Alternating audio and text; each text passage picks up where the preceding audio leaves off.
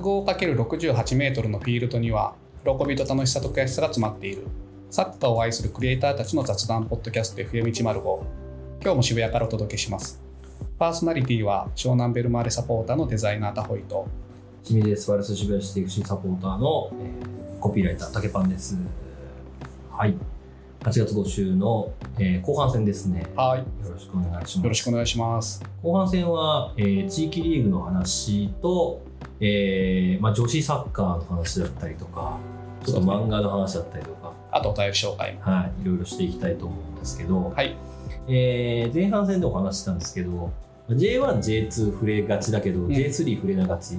そしてもう一個全く触れてないのが JFL JFL ね。なんですけど、えー昇格、降格が今期から JFL と J3 あるんですよね。そうか。で、JFL の順位表をちょっとおさらいだけしてみると、うん。えー1位、ホンダ FC、2位がソニー仙台。はいはい、ここはね、昇格ないチームなんですけど、目指してないんだよね、はい。で3位がラインメール青森で、4位がクリアソン新宿、5位が丸安岡崎なんですよ。これ、クリアソン J リーグ入りうん。あるかも。ねえほんとそうだよね。去年うん。はだいぶクリアソンが下の方でうん。合格ギリギリだったんですよね、うん。JFL からの。いや一気に上に来ましたねという感じなんですけど。勝ち点並んでるね。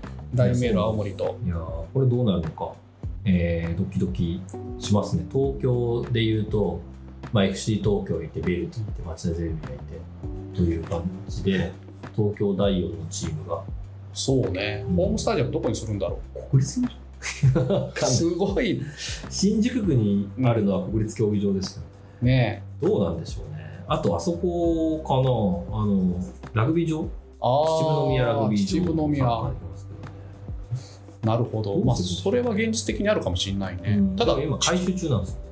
あと秩父宮が J リーグのルールを満たしてるかどうか、そうですね。うん、あの、クリアソン自体はね、西ヶ丘でやったりとかが、あと、あの、アジスタの横のやつとかはいはい。新宿じゃねえんだよっていうとこ い LINE メールもねエンブレムが好きだから頑張ってほしいねぶたの、あ、ねぶたですね。うん、あんな、あんなのあるんだっていう。デザインじゃないっていうね絵をそのままエンブレムにしましたみたいなはい。はいという感じですね。で、地域リーグの話に行きたいと思うんですけど、まはいあ、その前に女子の話しましょうか。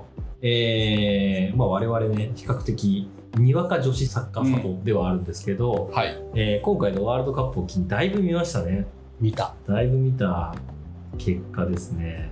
えーついに私、えーウィーリングカップ行ってきました。ね一緒に行こうって誘ってもらってたのに、行けなくてごめんなさいいえいえ。あのー女子の WE リーグは開幕はもうちょっと先なんですけど、秋なんで、11月なんですけど、カップ戦先にやってるんですよね。あ、そういうレギュレーションなんだっていうのを知らないんですけど、ウィーリーグカップ。はい、この8月最終週から WE リーグカップが始まりました。で、僕、あの日テレベレーザー AC 長野パルセイロ、はい。えー見に行きました。そもそもね、WE リーグ、どんなチームあるか皆さんご存知ですか？タコリさん全部言えますか ?10 チーム。全然全部言えないよ。えっとね日テレベレーザでしょ、はい。長野パルセールでしょ、はい。えー仙台のマイナビレディース。はい。えレナオッサ神戸？名前間違ってる、えーアイナックレオネッサ神戸。あアイナックレオネッサ神戸、はいそんなもんしか言えないわあら、今言ってなかったの？いや、全然ありますよ。J、あと J のやつですよ、大体。あ大宮レディースはい。千葉ジェフレディースはい。千葉レディース。はい。は言えない去年のチャンピオン、浦和レディース。あそうだ浦和レディースあるねえーうんセレッソ。セレッソレディース。あそうかセレッソもあるのか、はい。そして、えっと、サンフレッチェ広島レディース。はいはいで、あ、12チームあるの？新潟レディース。うんで、あとは野島ステラ。ああそうだね相模原ねエルフェンかな？やってるのかなうんえー、チグレ埼玉。はい。チグレ AS エルフェン埼玉の12チームがウィーリーってやつです。これがね、長いんですよ。ベレーザの言い方がね。日テレ東京ベルディベレーザ。長いねベルディも入ってくるんだ。はいはいまあ、日テレベレーザっていうのがなんか、なんとなく馴染みがあります、あ、略称の話今日もしかしたらあるかもしれないですけど。あそうだね。あるね。それもね。ちょっと難しいんですけど、見ていきました。はい。で、えーまあ、ワールドカップメンバーの藤野青葉選手、植木理子選手、田中桃子選手、はい。出てましたね。で、ちょっとベンチに今回いなかったんですけど、昔の優勝メンバーのね、あの岩清水選手とか、はい。えー宇津木選手とかね、ね。いるんですよね。で西が丘だったんでいややっぱ西が丘で見れるのいいですずっとさ俺も YouTube 公式の放送見てて、よ、はい、竹パンと Facebook メッセンジャーでさ結構リアルタイムにやり取りしながら見てたじゃん、楽しそうだなと思って。近いんですよだから前半でいうと僕バックスタンドにいたんで目の前に藤野馬選手いてうん。うまーっつって見てうて、ん。あの藤野選手やっぱね個の能力みたいなところでいうと、はいはすげえなと思ってうました、ん。あのテクニック突破力みたいなで植木理子選手が2ゴールするんですけどはい。植木選手ね前半見て最初見てる時にねあなんかあんま生かされてないなと思ってて、うん。めちゃくちゃちちっちゃいっていうか細いんですようんうね、ん相手のセンターバックの半分ぐらいしかないんじゃないかぐらい細いんですよ。でボール受けてポストみたいなのしてるんですけどなかなかこれどうやって機能するんだろうなと思ってたらやっぱね速い めちゃくちゃ速いあのースピードがちょっとね全然違いましたね。縦に真ん中割って縦に抜けていってみたいな、はいはい。まあ、2点目はサイドからのクロス、うんうんえーいやーなんかサイド抜けるのとかも含めて速い速い、植木強いよねしかもね。強いんですよね。ね。でもめちゃくちゃ細いんですよ、うん。リアルに見ると。ちょっと想像を超える細さをしてますね。なんか放送でね去年の得点女王ですって言ってて。はい。そうだ。得点王じゃないんだと思って。得点の女王ですね。得点女王だと思って。宮崎ひなた選手も得点の女王とうんうん。得点王、あ、いや、得点女王。そう得点女王ですよ。選手ね、どうやって点取んだろうなと思ってたら、ああいう点の取り方するんだ。決定力とスピードがね、ちょっと段違いでしたね。あとみんな若いんですよね。そうだね。タホイさんが言ってた19番、山本柚月選手とか、はいはい。20歳だったりとか、いい選手だったね。10番、木下桃香選手もね、あの20歳だったりとかね。うんいや、女子サッカー若いですね。若いあの青葉選手、まだ19歳ですからね。ね大学生。で、相手のチームも面白かったですね。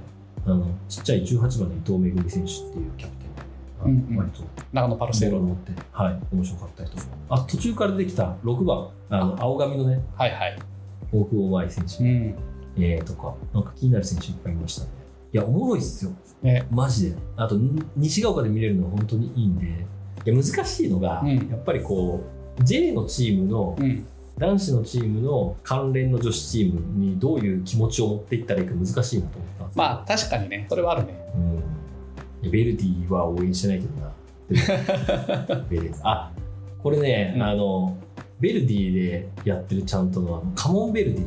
はいはあの後半やるやつです。いうん。のカモンベレーザのバージョンがあって、えー。あこれやるんだと思って、えこれでもサポ難しいですよねえっ、と同じ時間に同じ日か、えーアジスタでベルディ試合やってベレーザがこっち試合やってって。ああで長野パルセロに関しては奈良クラブアウェーがあって、うんうん。こっちでアウェーがあって。でもなんかサポーター来てたりとかして同じ日にあった時はみんなどうしてんだろうなみたいまあでも結構分かれてんのかもね。な、うん、男子サッカーと女子サッカーのサポは。割と年配っていうかマジ年配の方々がバックスタンド多かったですえー、おじいちゃんたちみたいなのがすごいいっぱいいて。それはそれで。ねちょっと良かったです。けどでもなんか書いてたねフェイスブックのメッセンジャーで「あのリコさん」って。あリコさんってよ呼んでるおじさんがいて。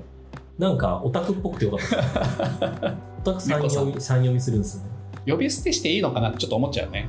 あー。まあいっか。リコさん青葉ちゃんっていう言い方する。あー。でもそこは富士の植木でいいんじゃないかってちょっと思っちゃうけど。うん。うんなんかちょっとオタク文化です。あの、なんだろうな、ビビッシュはあんまなかったんですけど、うん。あの新しい学校のリーダーズが好きな友達は、うん。あの鈴鹿さんとかって言うんですよ。ああなるほど。3呼びするんですよ。で女性で見てきてる人も結構いましたね。ああ本当、うん、あのあと若い女の子たち、あのちっちゃい子供たちとか結構多かったですね。こういうので、ちょっと来週もね、うん。日程の関係で行けるんですよね。えーリーグカップ、えー来週土曜日に、ああいけない。そうですね、かぶりがね、そそう清水ね、日曜日3日なんで、2日の日僕空いてるんで、行こうかな、どうしようかなと思ってます。また西岡さん。う俺もねちょっと行きます。ね WE リーグが開幕したら冬だからどっかできるなと思ってるんです。あーそうですね。ん、なんかね、ちょっとそこなりに情報がないっていうので、俺ちょっと見づらいんですよ、日程が。なので、僕のツイッターは、あの、WE リーグの日程をあのお知らせするようにしておこうかなと なるほど。じゃあ竹パンの X をね X 見てください。はいというのと、はいえー地域リーグ、えー東京都一部リーグ、渋谷シティ FC です。はい氷あここからねちょっと5連戦うんなんですけど、昨日の試合は、えー2対0でアストラクラブに勝ちました。ははい。い、アストラクラブもね、伝統があるからね。そうなの？アストラクラブもすげえ歴史があるはずなんですよ。アストラクラブは、もともと、えー行政学園の卒業生を中心に、ああ、でも100年です、アストラクラブ。1918年。長っ。やばくないですか？やばい。なんか地域リーグのチーム、古いね、どれも。いや、あるんですよ、そういうチームが結構。行政の卒業生を中心に結成されて、えー2018年に100年100年迎えてるのやべえ、そのアストラクラブとの試合だったんですけど、勝ちました。はいおめでとうございます。ありがとうございます。で、えー東京都一部リーグ、まあ、あの渋谷はずっと2位なんですけど、相変わらず2位でございます。1試合少ないんだよね1。試合少ない。残り何節なのかな？残り4節です。あ、そう。1周しかしないんですよ。残り4節でもう土壇場じゃん。バカ土壇場だったことに気づきましたよ。まあでも、うんほぼほぼこれ勝ったんで、うん。トップ3確定ですね。残り4節で、えー4位の東京会場と勝ち点8離れてて、はえーと残り3節の東京会場。うん。全部勝っても9なんで、うん。勝ち点1足せば、まあ、抜かれることはないのなるほど。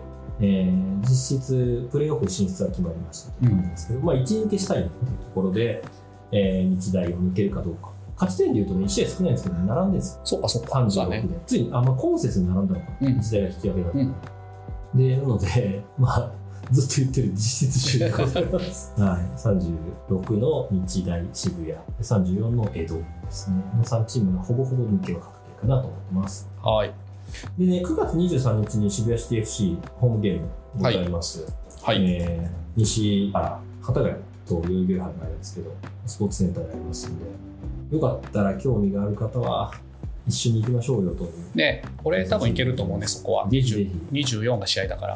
はいうんあのー西が丘とはまた違った経営者も何もないあの ベンチを置くだけ僕らはレジャーシートを引いて芝生で見るっていう感じなんですけど、まあ、これはこれでね、味があっていいですなんなら椅子とかも持ってた方がいいの？あーでも椅子持ってきてる人もいますね。ああ、そうなんだ。腰が辛い人は、はい。僕レジャーシートで済ましちゃうんですけど。俺持ってこうかな。ちっちゃい椅子を持ってきてはい。みんなで見ましょうということであのリスナーの方もあのご連絡いただいたら一緒によかったら見ましょう、ぜひぜひ。なんかね終わった後選手とハイタッチとかあってああ、そう、渋谷シティ FC に大津選手っているでしょ、はい彼は斎藤光希と湘南ユースでえ一緒だったみたいだよ。うん。そのさっきのね、斎藤光希のあの怪我の時に、いち早くその大津選手が、えー、そ大津優雅選手、そうサイドバックで主に出てたりするんですけど、まあ、今、3号になったので、ウィングバックかな？で出たりしますけどね。あ湘南ユースなんですね。う。でね、怪我した後に、その大津選手に光希がメッセージを打ったらしくて、あの大津選手が怪我のことを多分光希に連絡したんだろうね。ん、そしたら光希の返事が、俺が帰ってくる時にはプロの舞台にいてくれよ。いやー、熱いでしょ？間に合うかわかんないですけど、まあ個人昇格、まあそうだね、それもあるし。全然渋谷は個人昇格をね、うんあの奨励してますので。うんああ、ジュニアからずっとなんですね。ベルマーレジュニア、ジュニアユース、ユース。うん。こんな感じ、この写真に写ってる？ああ、子供、ちょユースの写真ですかね。さすがに顔が変わりすぎてわからんです。どれかなこれジュニアの時かもしれないしな。ジュニアっぽいですね。これ今、新、なんか見た感じ。うん。そうなんですね。まあね。そんなつながりもありました。はい。ぜひぜひ湘南の子がいるんで、湘南サポの方も来てください。はい。というのとですね、うんえー、あとあれですね、越後妻へ、はいえー北信越女子、えー、ジブリーグ、実は最終節だったんです。えーリーグ戦終わりました。えー今シーズンリーグ戦すべて終了し、最終節が富山新庄ライズ、えーとの、えー試合で、えー、5-2で勝利しました。3位ですね。おめでとうございます。ありがとうございます。おめでとうございます。まあ、目標優勝だったと思うんでね。あーですけどでも、2部から昇格して1年目で3位ですから、そうだね。めちゃくちゃ立派でございますよ。うん。非常に良かったと思いますの聞いてみたいな、いろいろ話。で、ねえね僕がサボってるので、今、ちょっと中ですけど、お願いします。出ていただいてお話聞けたらいいなと思ってますので、本当はね、リアルで話聞けると一番いいんだけど、うんね、来られてる時とかね。なんかね、うんあの、写真上がってますけど、サポーターの方、あの地域の方がたくさん来られて、うん。なんかこういうようですよ。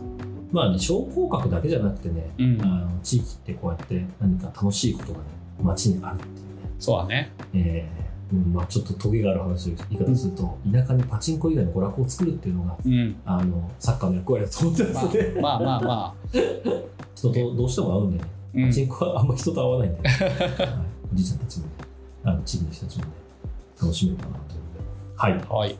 楽しんでいきましょうという感じですこの今、越後つまりの話をしましたが、お便り紹介にはい、行くのに、ちょうどね、あのこの間のなでしこの話をフットボールコモナーさんからいただいてます。はい、で、これはもともとの記事のリツイートなんだけど、あその記事の内容が、この間のニュージーランド、オーストラリア女子ワールドカップあはい。で、放送席が、まあ、日本の記者が全くおらず、なんで日本は女子に無関心なのかといううん話。まあ、これね、あの、さよなら私のクラマーともうんちょっとうん関連付けて話せるかなと思ってまして、まずフットボールコーナーさんの方を読読みますね。まあ、この記事を受けてだけど、日本のサッカー文化はこの程度だという現実。きっと国内のサッカーファンも二部するはず。良いサッカーに男子も女子もプロアマチュアも大人も子供も関係ない。すべてのカテゴリーで良いサッカー、面白いサッカーは存在するのにっていうね。まさにその通りなんですよ。ただこの記事の中にね、一人単独でワールドカップに行った女性がいるらしくて、この筆者があったらしくて、1試合だけ見て、トンボ帰りで帰ってたらしいんだけど、うんなんでそんなトンボ帰りの日程なんですかっていうと、みんなが今回なでしこには希望がないと言ったから、それを信じて休みを取らなかった。うん。でもそれは違った。だから1試合だけでも見たくて、強行スケジュールでやってきたんです。うん。で、ちょっと続けていくと、たけさん。はい。数年来フリマアプリの検索ワードに登録したままの「さよなら私のクラマー」をいよいよ読むべきか。お「さよならフットボール」は履修済みです。おということでいやこのなでしこの話もそうなんだけど読んでほしい。でしょ？読みました。でしょ？全部読んだ。全部読んで突きつけられましたよ。でしょ？でねあの長谷川唯選手のはい。今回の、私たちは勝たないと意味がないんだっていうような、注目してもらえないんだってはい。言ってたじゃん。はい。もうすげえズンと刺さったわ。うん。であの「さよなら私のクラマー」でも同様のセリフも出てくるし、はい。い、やー読んでほしいね。うん。うん。なんかここまで背負ってやってるんだっていうのがうん。ちょっと男子とは違うものを背負ってる。そうだよね。あの、環境を作るっていうことを背負って選手たちプレーしてるんだなっていううのが、ん。まあ、僕はさよなら私のクラブを読んでたんでそれも重なって、いやー今回の代表にやっぱすごく思い入れを抱きました。あのさよなら私のクラマーは高校生女子サッカー漫画うん。ですよね、まあちょっと珍しいうん。タイプなんですけど、まあ、その中で元代表のうん。先生が出てきたりとかそうだね、あのコーチがうん、監督がどっちが監督なんでしたっけ顧問が男性で監督は女性なんだね元代表の。伝説的選手。まあ、澤さんみたいな人が母校の監督になるみたいなところから始まりますけど、で、まあ、それぞれが本当にこのサッカーやる環境がないっていう中で背負ってやってるっていうのが、めちゃくちゃ心にずっとくるですね。いやーそうなのよ。なんか基本ちょっとグッとくるワードが私はずっと一人だったみたいな。うん。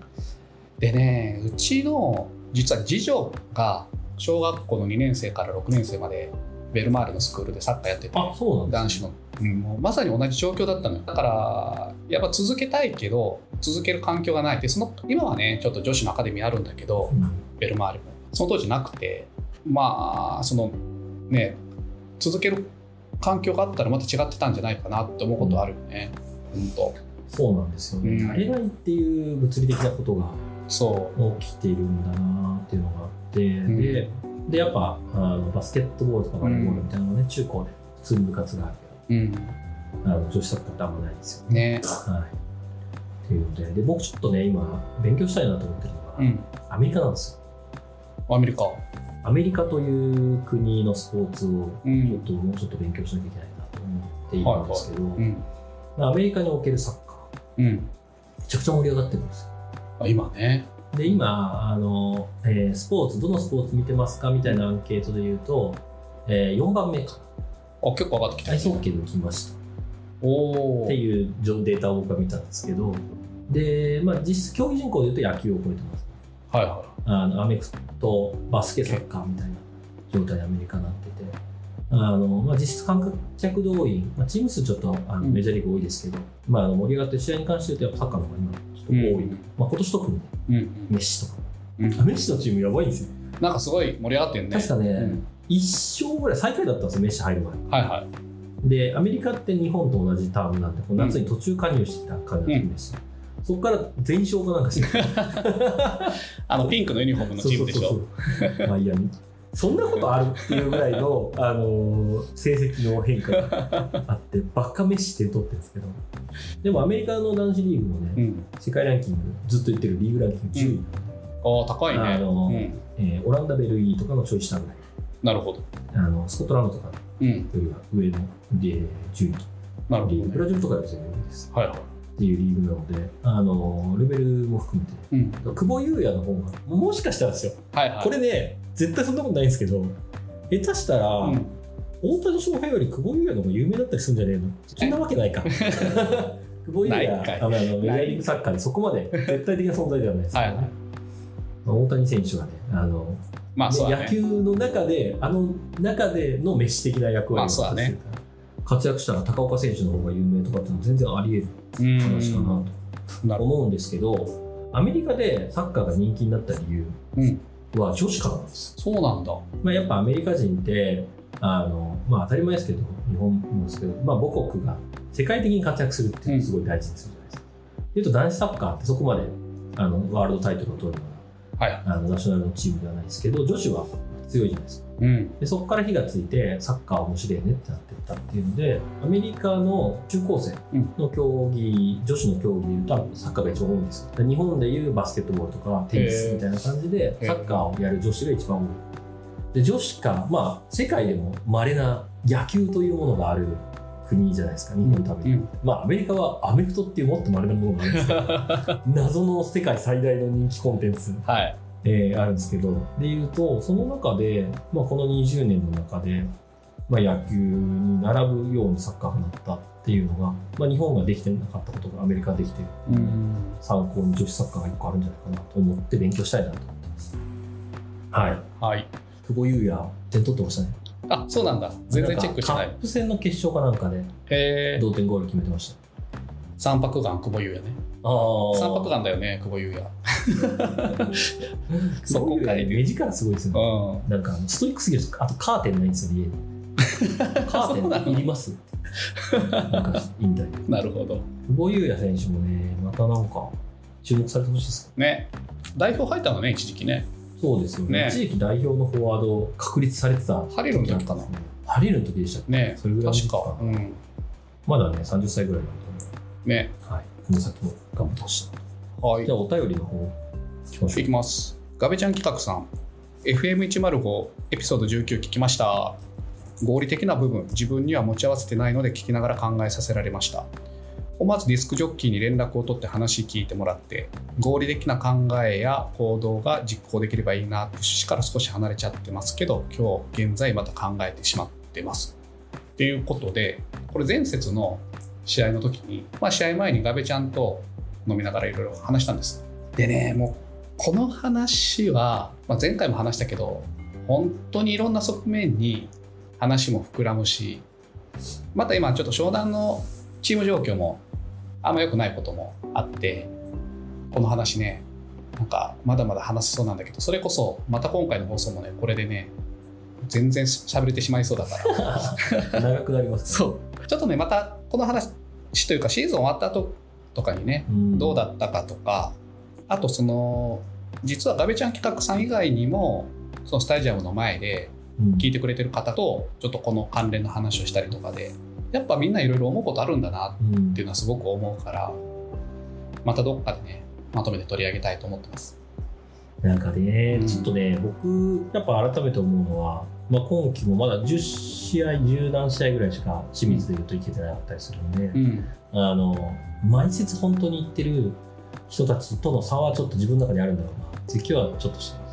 まあただそこは俺あんまり気にしなくていいと思うんだけどね。そう。そのよく現地行ってる人と DAZN で見る人だと現地行ってる人の方がなんかこう偉い的なさこと書く人いるけど俺はそうじゃないかなと思うから自分のね応援できるスタイルでいいと思ってますでも謎に現地観戦全カテゴリー入れるともう31試合してすごいよね。あの謎にいろんなカテゴリーのサッカーを見てるっていうところはあるんですけどね。それは、ねあのサッカーの仕事してる人以外で言うともしかしたらあんまいないレベルだとは思います。そうね。本当そうだよ。何を見てるんだっていう人ではピュアにサッカーが好きっていやーでもなんかまあいろんなカテゴリー見るの面白いなと思って、うん。まあ、いろんなカテゴリーの話がここではできるから、ね。はいそういうやつとして聞いてください。はい。いろいろ話しましょう。はいじゃあ次のお便りが最後です。スーシーさん。This is the day 大好きなので熱く語る回を楽しみにしています。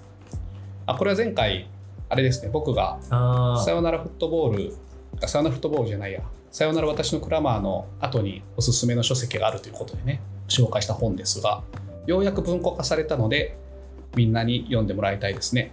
私は単行本の第1冊を所持しています。新聞連載時は毎週駅前の販売店に夕刊買いに行ってました。あと、黒田監督情報を毎回クスッと楽しんでます。これね、もう、このお便りね、This is a day の話もそうなんだけど、はい、黒田監督の話毎週あるでしょ。今今今週もあったけどね。そうあの「This is a day ね」ちょっとこの竹パンにプレゼントします。あ。文庫本出てるんだったら、えー、小説っすよね。小説。はい。で J2 リーグの話なんです。よ、ん。しかもサポーター目線の話、うん。サポーター目線というかサポーターの生活のいや、ちょっと読まなきゃな。話でこれはね結構面白い。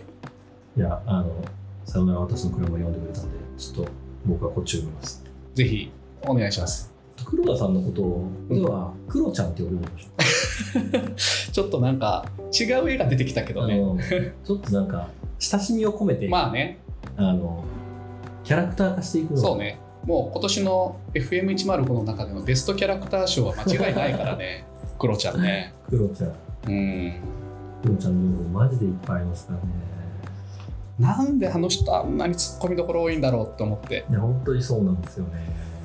いや、でもね、本当に、まあ、5ドルで勝ったのも含めて、うん。いや、強いっすね。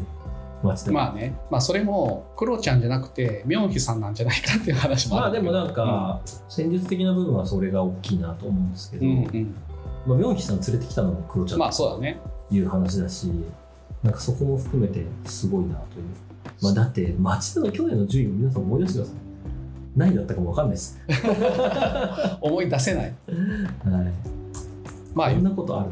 ね、言っても青森山田をね、強豪校にしたわけだから。そう、青森山田って、うんあの古いオールドサッカーファンからすると、うん。知らないですもんね。そ突然生まれた強豪校。う。クロちゃん何歳なのか気になってきたわ。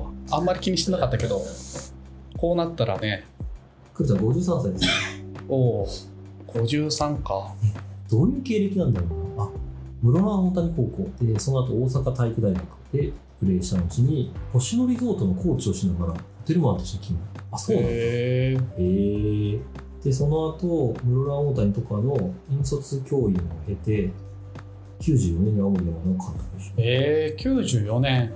ちゃんとした指導歴って青森山田からなんですね。そうなんだ。星野リゾートのコーチって何？星野リゾートにサッカーチームがあったんですよ。あるんだね。うん指導歴でいうと星野リゾートから青森山田になってますよ。星野リゾートってどこに属してるんだろう？地域リーグ。何なんですかね？新州リーグ？いや、そんな上なのかな？えー、マジで謎なんですけど、いや、全然情報出てこないですね。今はないのかもしれないですね。なるほど。うんクロちゃんね、ちょっとちょいちょい 情報を出していきますか。はい。最後、あれやります？ちょっと時間あれだけど、FC 東京の略称問題。あ次回やりますか？ね。ちょっとこの話しましょうか。うんまあ、鉄は熱いうちに。はいはい。FC 東京のね、略称の話が、今週話題にはなってましたね。ねりんたろーさんのね、ツイートが、エグジットのね。EXIT のりんたろーさんのツイートが、えー発端ではあるんですけど、まあ割とサッカー界隈みんな知らなかったことも多かったんじゃないかなというので、えーありました。ちょっとね、その元記事を。そう、俺も知らなかったよ。あ、え、FC、F 党ですか？普通に F 等って呼んでたよ。え知らなかったんですか？うん。いや、ほんとすごいな。あの、もともとで言うと、えー、りんたろーさんが8月の20日に、横浜 F・ マリノスの、まあ、渡辺浩太選手のミドルかな、えーシュートを、えー、ダゾーンのやつをツイートして、んえー目の覚めるような見事なミドル19分 F とゴールキーパーブランドン選手のスーパーセーブの直後でいるとこれはゴールキーパー的にはないのかな？書いてて凛太郎さんってもともとゴールキーパーで、うん。えー浜松大かな？あの長谷川健太さん監督です大学でプレーしたりとかしておお。普通になかなかの選手ではあるんですはい。で、まあ、ゴールキーパー目線でのコメントだったんですけど、その時に F とゴールキーパー、ブラウントン選手って書いたのがあって、それに対して FC 東京サポが、あの F 党って言わないんですよっていう話をしてて、で、それについて、まあ、り太郎さんが、まあ、無知ゆえに知らないところで子さんやゴールランとしてるのがあるあるあるあったら教えてくださいみたいなはいはい。ことで、いえ、あるあるを募集しました。まあ、これ結構ね、僕は知ってました。FC 東京サポが。なんでダメなの？えー、なんでダメなの？はあんまりなくて、うん東京って呼んでっていうのが一番大きいんですああ。でとそれがそれが結構ね偉そうなんですけど、うん。東京って俺たちしかいないでしょっていうスタンスなんですよ、だからなんか東京なんとかって F の方の東京みたいな V の方の東京みたいなことじゃなくて、東京って呼んでるみたいガンバ大阪とセレッソ大阪がどっちがリアル大阪だっていな、う。そうそうに近いですけど。ただベルディ東京って最初東京のクラブだけど国立競技場をホームにはできないから川崎に行ったというだけであって本当は東京っていう。まあ元々ベルディは東京にありました。ねから1969の歴史の中では長く東京にはあったんですけど、ん。まあそこのねこれはね本当にねあの僕川口さん好きで、ん。いろんな差配は好きなんですけど、うんあの川口さんのミスの一個かなっていう時なんですけあどあそうだね。あの東京ダメよって言ったところ。FC って言われるのも嫌なんでしょ？なんかうん。僕それね調べたんですよ、うん。これね、えー FC 東京の略称、はいはえー F 党という言い方嫌がる人がいます、うん。で FC という言い方も嫌がる人がいると、うん。これもあの東京には2チームあってベルディと FC ですっていうふうに見られるのが嫌だはいはというところがある。でガス ガスダメだと思ってたんだけどいうん。ガスいいらしいです。あガスいいんだ。なんやねんそれ。あそうなんだ。で東京っていうのが一番望ましい。でもね FC 東京サポーターでもうん F 党って呼んでる人いるし、うん。それこそユース生とかスクール生とかも F 党って呼んでたりとかはいは選手自身も呼んでたりするんで、いうん。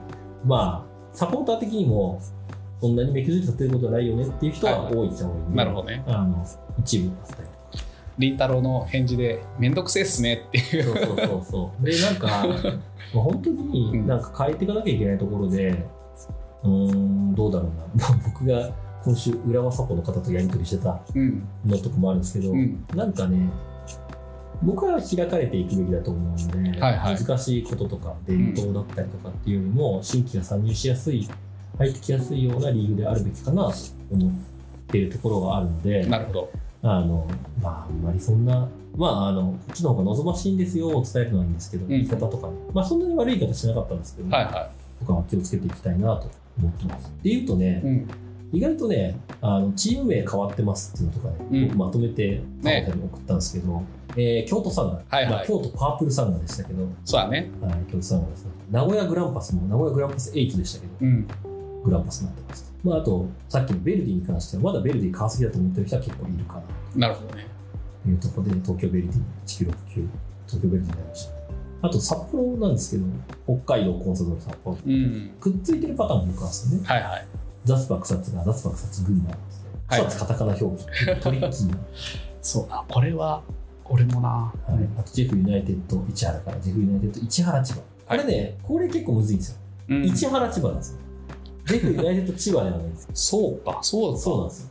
なるほどで、まあ、ベルマーレさんですね。はいベルマーレ平塚から湘南ベルマーレねこっちはね、分かりやすく、平塚が湘南に大きくなったパターンで、えー市原千葉は市原が残った状態で千葉がくっついてる。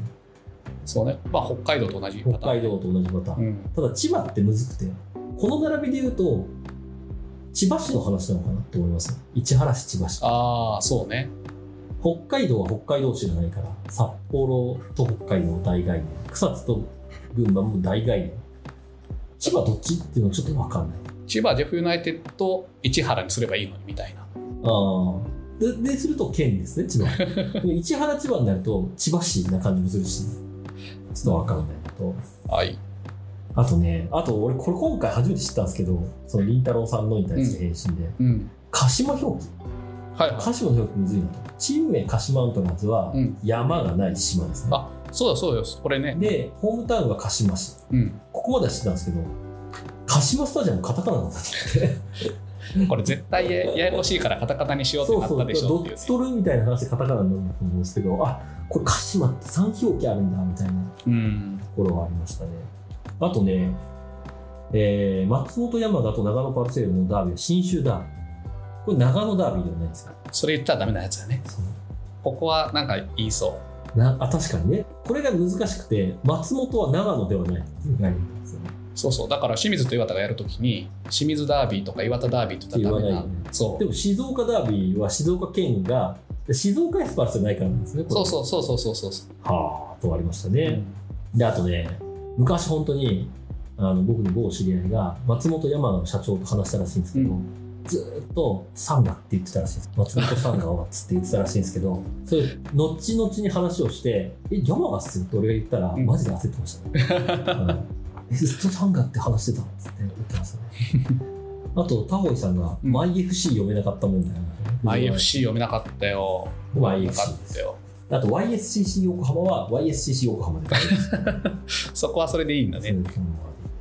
あとね、浦和のコレオはコレオじゃなくてビジュアルサポーターという。それ初めて聞いたけどこれね。ね、なんかね、公式サポーター的な公式見方したビジュアルサポーター、なるほど。コレオではないあと、ベガルタのチームカラー俺黄色だと思ってたんですけど、ゴールドだってややこしいわ。ややこしいわ。ゴールドっぽくないけどなっていう。ねこれ黄めっちゃ黄色だけどな。ややこしいこといっぱいありますね。はい。は今週もちょっと長くなりましたね。い。みんなに優しい J リーグになりたい、僕は。いや、俺もです。はい。ねうん。じゃあ、そんなわけで、今回も FM105 お聞きいただきありがとうございましたあり。がとうございました。聞いて気にいただけましたら、Spotify や Apple Podcast などでフォローいただき、評価星5でお願いします。X もやってますので、ご意見、ご感想を取り上げてほしいトピックは、ハッシュタグ FM105 でツイートしてください。ハッシュタグで書きづらい方は、プロフィール欄にお便りフォームを設けてますので、そちらから投稿お願いします。はい。来週は、まあはい J1、J2 の話もありますけど、ちょっと U20 の予選、ねまあ U20 アジアカップっていうのがあって、うん、それなんですけど、それがオリンピックつながってるんで、その話もちょっとしたいとぜひ、思います。9月6日の27時からなので、直前ではい、話したいと思います。わかりました。では、また次回お会いしましょう。ありがとうございました。ありがとうございました。